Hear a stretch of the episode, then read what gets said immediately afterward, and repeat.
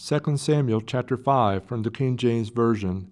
Then came all the tribes of Israel to David unto Hebron, and spake, saying, Behold, we are thy bone and thy flesh. Also in time past, when Saul was king over us, thou wast he that led us out, and brought us in Israel. And the Lord said to thee, Thou shalt feed my people Israel, and thou shalt be a captain over Israel.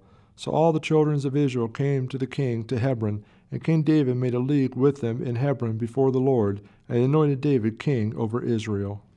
David was thirty years old when he began to reign, and he reigned forty years.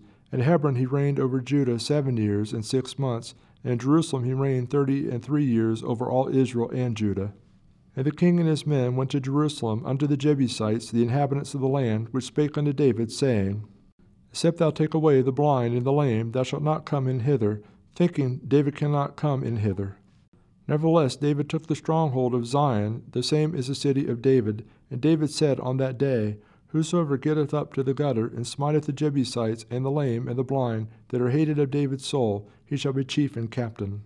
Wherefore they said, This blind and the lame shall not come into the house. So David dwelt in the fort, and called it the city of David. And David built round about from Millo and inward. And David went on, and grew great, and the Lord God of hosts was with him. And Hiram king of Tyre sent messengers to David, and cedar trees, and carpenters, and masons, and they built David an house. And David perceived that the Lord had established him king over Israel, and that he had exalted his kingdom for his people Israel's sake. And David took him more concubines and wives out of Jerusalem after he was come from Hebron, and there went yet sons and daughters born to David, and these be the sons of those that were born unto him in Jerusalem.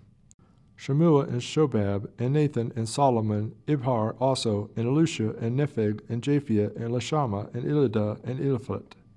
But when the Philistines heard that they had anointed David king over Israel, all the Philistines came up to seek David, and David heard of it, and went down to the hold.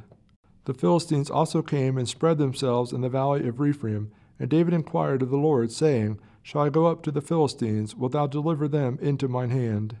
And the Lord said unto David, Go up, for I will doubtless deliver the Philistines into thine hand. And David came to Baal Perazim, and David smote them there, and said, The Lord hath broken forth upon mine enemies before me as the breach of waters. Therefore he called the name of that place Baal Perazim, and there they left their images, and David and his men burned them. And the Philistines came up yet again, and spread themselves in the valley of Rephaim. And when David inquired of the Lord, he said, Thou shalt not go up, but fetch a compass behind them, and come upon them over against the mulberry trees.